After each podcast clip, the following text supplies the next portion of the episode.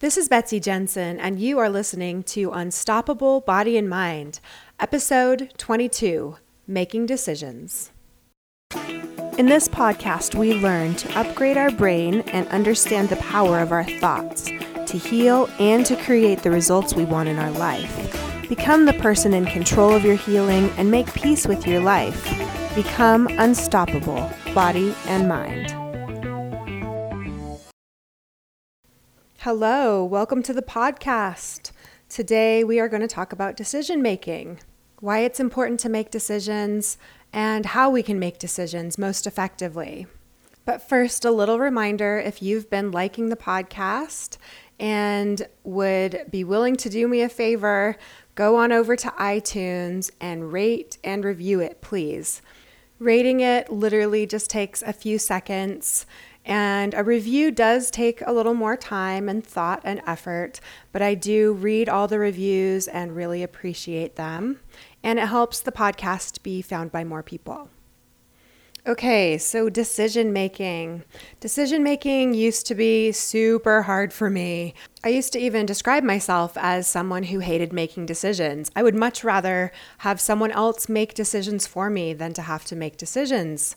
I hated it. and I think part of it is that I've thought of myself as kind of an easygoing person, not someone who has a lot of strong preferences and opinions. But I was also definitely a huge people pleaser. I would rather let someone else who did have a stronger opinion make a decision, and I would just go along with it so that I would be liked. I also had a lot of self doubt. And I was definitely a huge perfectionist. And that can play into decision making too, because once you make a decision, you have to get to work on it. And it wasn't that I was afraid of work, but I was afraid of showing up imperfectly. And so if I could stay in indecision, I wouldn't have to make the wrong choice or put work out into the world that wasn't totally perfect and be vulnerable that way. But like the Rush song says, if you choose not to decide, you still have made a choice. So indecision is making a choice. It's a choice not to act. And the worst part about it is that when you are struggling in indecision, it drains your energy. Have you ever had that? It's like part of your mind just keeps cycling around this unmade decision, and you keep weighing the options in your head and you keep thinking of the pros and cons. Mentally, it's draining.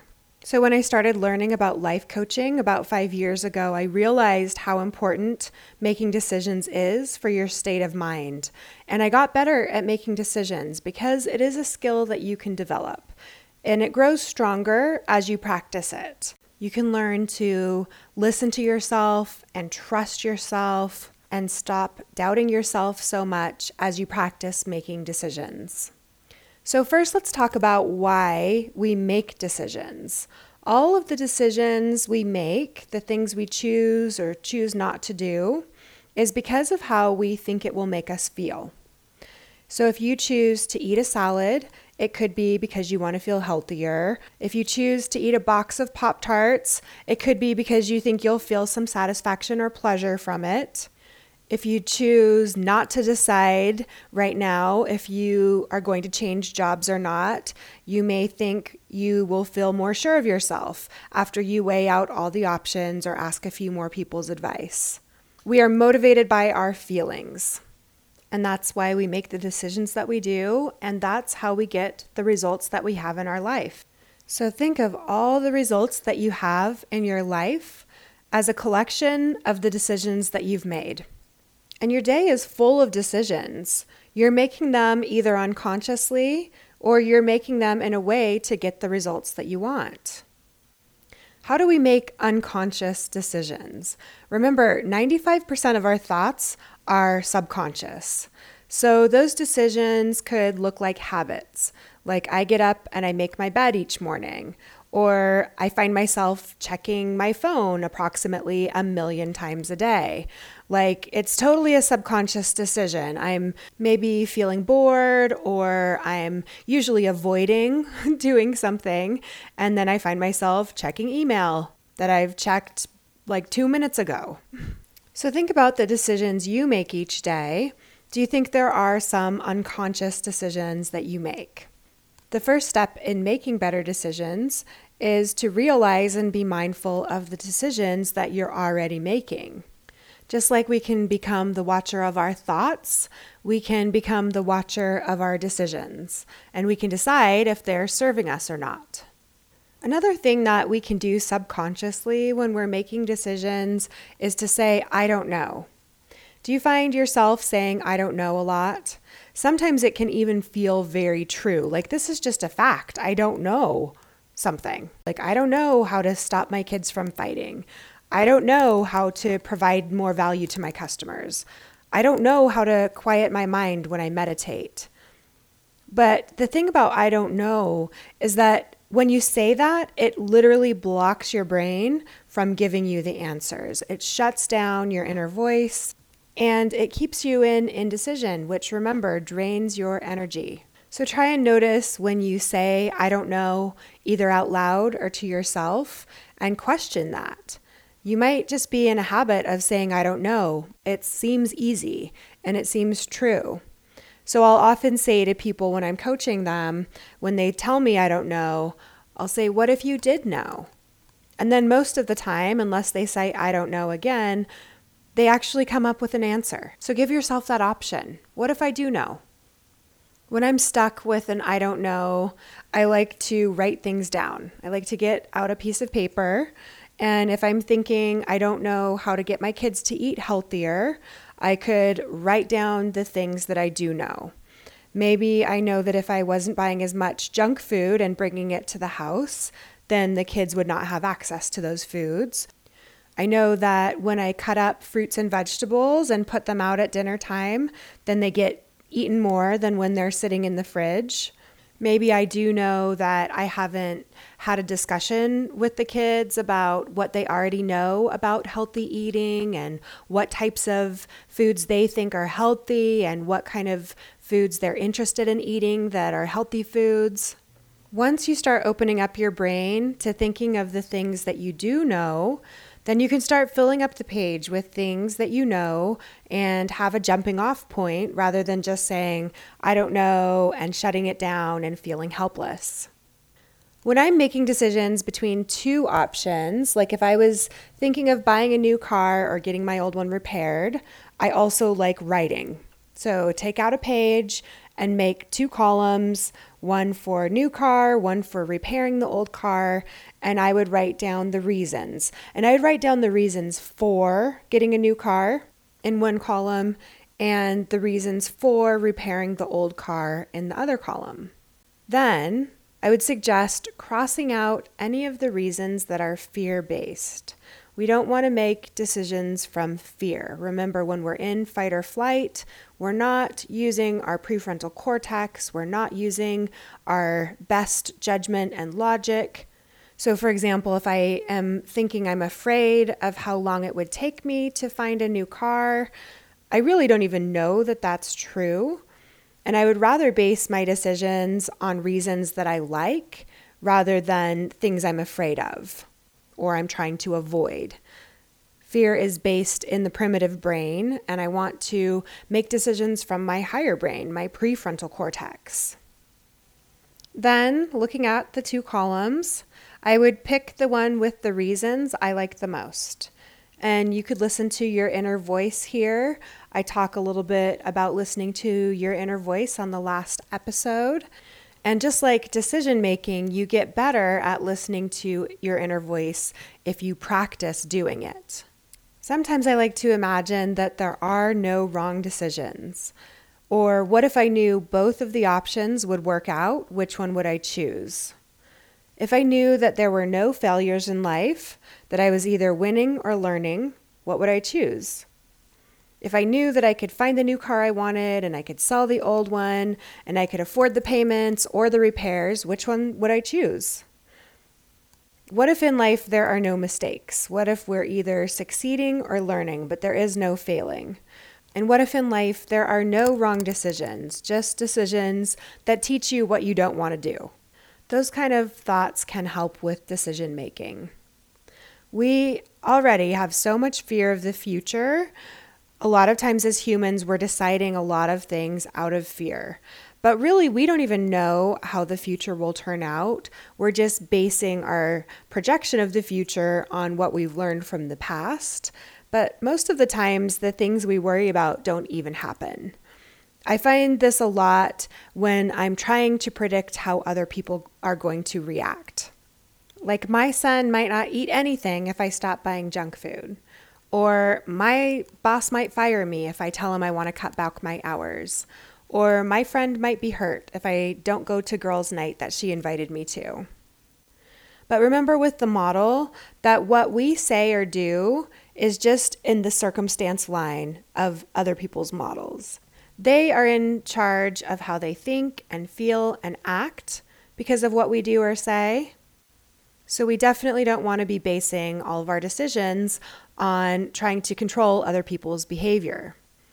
I like to make decisions that are most loving for me and loving for all of the people involved. So if my friend planned a girls' night and I don't want to go, is it the most loving thing for me to still go? Is it loving to her if I go when I don't want to? Imagine if I don't want to go, but I go because I don't want to make her mad or make her feel bad. And then I go and I'm resentful. That might not even be the most loving thing to her, and it's definitely not the most loving thing to me.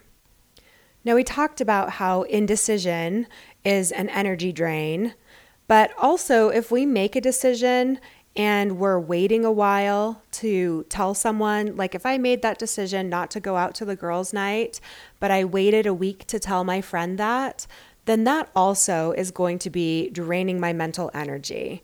It can be exhausting mentally if it's still hanging over my head. So I might be still dreading telling her, or thinking about when I'll tell her, or thinking about how I'm going to tell her.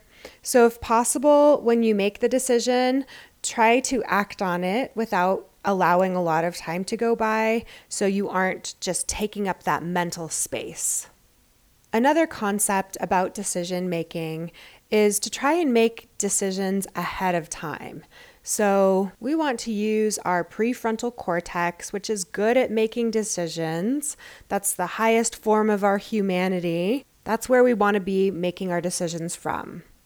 So, say you're starting an exercise program, you could decide on Sunday night what you want that exercise program to look like for the week. Like every morning, I'm going to get up and go on a 30 minute walk with my dog, or I'm going to do yoga three days a week on these days and at these times. The more we make decisions ahead of time, then we don't have to struggle in the moment. The decision is already made.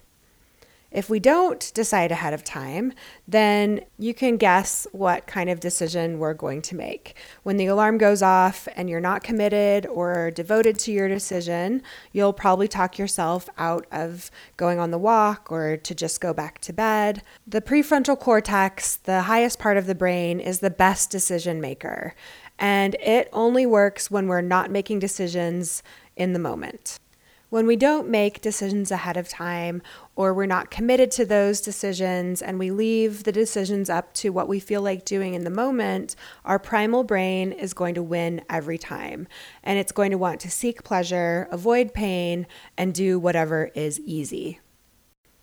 Another thing to think about with decision making is decision fatigue. So, if you imagine cleaning out your closet and taking everything out of it and you're going through piles and piles of things, you might start out kind of thoughtful about each item and trying it on. And after a while, after a few hours, your brain has made so many decisions that you're just exhausted from making so many decisions. And so you either start just getting rid of everything, or if you're like me, you start hanging everything back up and thinking, like, maybe I'll go through it later, or I'll give it a few months and see if I'm actually going to wear those things, and I'll just decide then.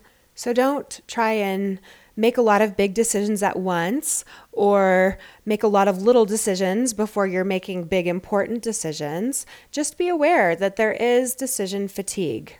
In order to reduce decision fatigue, you could give yourself a certain amount of time and commit to making a decision at the end of that time. Or another example I've heard of is from my mentor, Brooke Castillo. She said that for clothes shopping, she only goes to one store. So she has one place that she gets her clothes, and she doesn't go to all of the different places, all the different stores, and look at a bunch of different things. She knows her taste and her style and what she likes. And so she only buys things from that one store. The more you can make decisions ahead of time, decide quickly, not go back on your decisions, and try not to be making tons of decisions at once or when you're already mentally fatigued. This will help you make better decisions. And it will save the mental energy so you're not feeling as drained. If you have a big goal, which I recommend, so if you have a goal for the week or a goal for the month or the next three months or a goal for the next year, your brain will get overwhelmed with the immensity of this big, huge goal. So, what you can do is write down all of the little things that you'll need to do to accomplish that goal. Next to each of those things, write down all of the obstacles that you might anticipate happening. And then focus each day on the next right thing or the next best thing to get you towards that goal. So, what is the next right thing for me to make this certain amount of money within a period of time? Or what is the next right thing I could do to show my body more love so that I can be healthy? Or what is the next right thing that I could do to be a more present mom with my kids right now? You can decide that you're a decision maker. That's what I did. I saw that I was already making decisions, which I was, and I just decided on purpose that I am able to make decisions. And I practiced making decisions on my own without polling a bunch of people and asking people's opinion and searching online for hours. And when I made a decision, I purposely didn't second guess it or doubt myself or go back on it and change it. And I did get better at making decisions and at listening to my inner voice. Making decisions is an important skill, and even if you are thinking of yourself as an indecisive person, remember that by not deciding, you are already making a choice, and you're wasting your mental energy by spinning in indecision. You might have some strong neural pathways and beliefs about yourself and your ability to make decisions but as we know from neuroscience, you can always rewire your brain. You can start making decisions consciously. You can start believing in yourself that you can make decisions. And the more you practice, the more you will learn about yourself and what types of decisions you can make easily and what types of decisions you don't want to make in the future. And the more you'll be able to trust yourself in the decisions that you do make. So I invite you to notice the decisions that you're making in your life and to start making decisions from a conscious place. And if this is something you struggle with and would like some coaching on, please reach out to me. You can go to my website, bodyandmindlifecoach.com, or email me at info at bodyandmindlifecoach.com. Thank you so much for listening. I hope you learned a little bit about your brain today that helps you in your life like it helped me. Please be sure and subscribe and leave a review. And of course, be sure and share this podcast with someone you know that wants an unstoppable body and mind.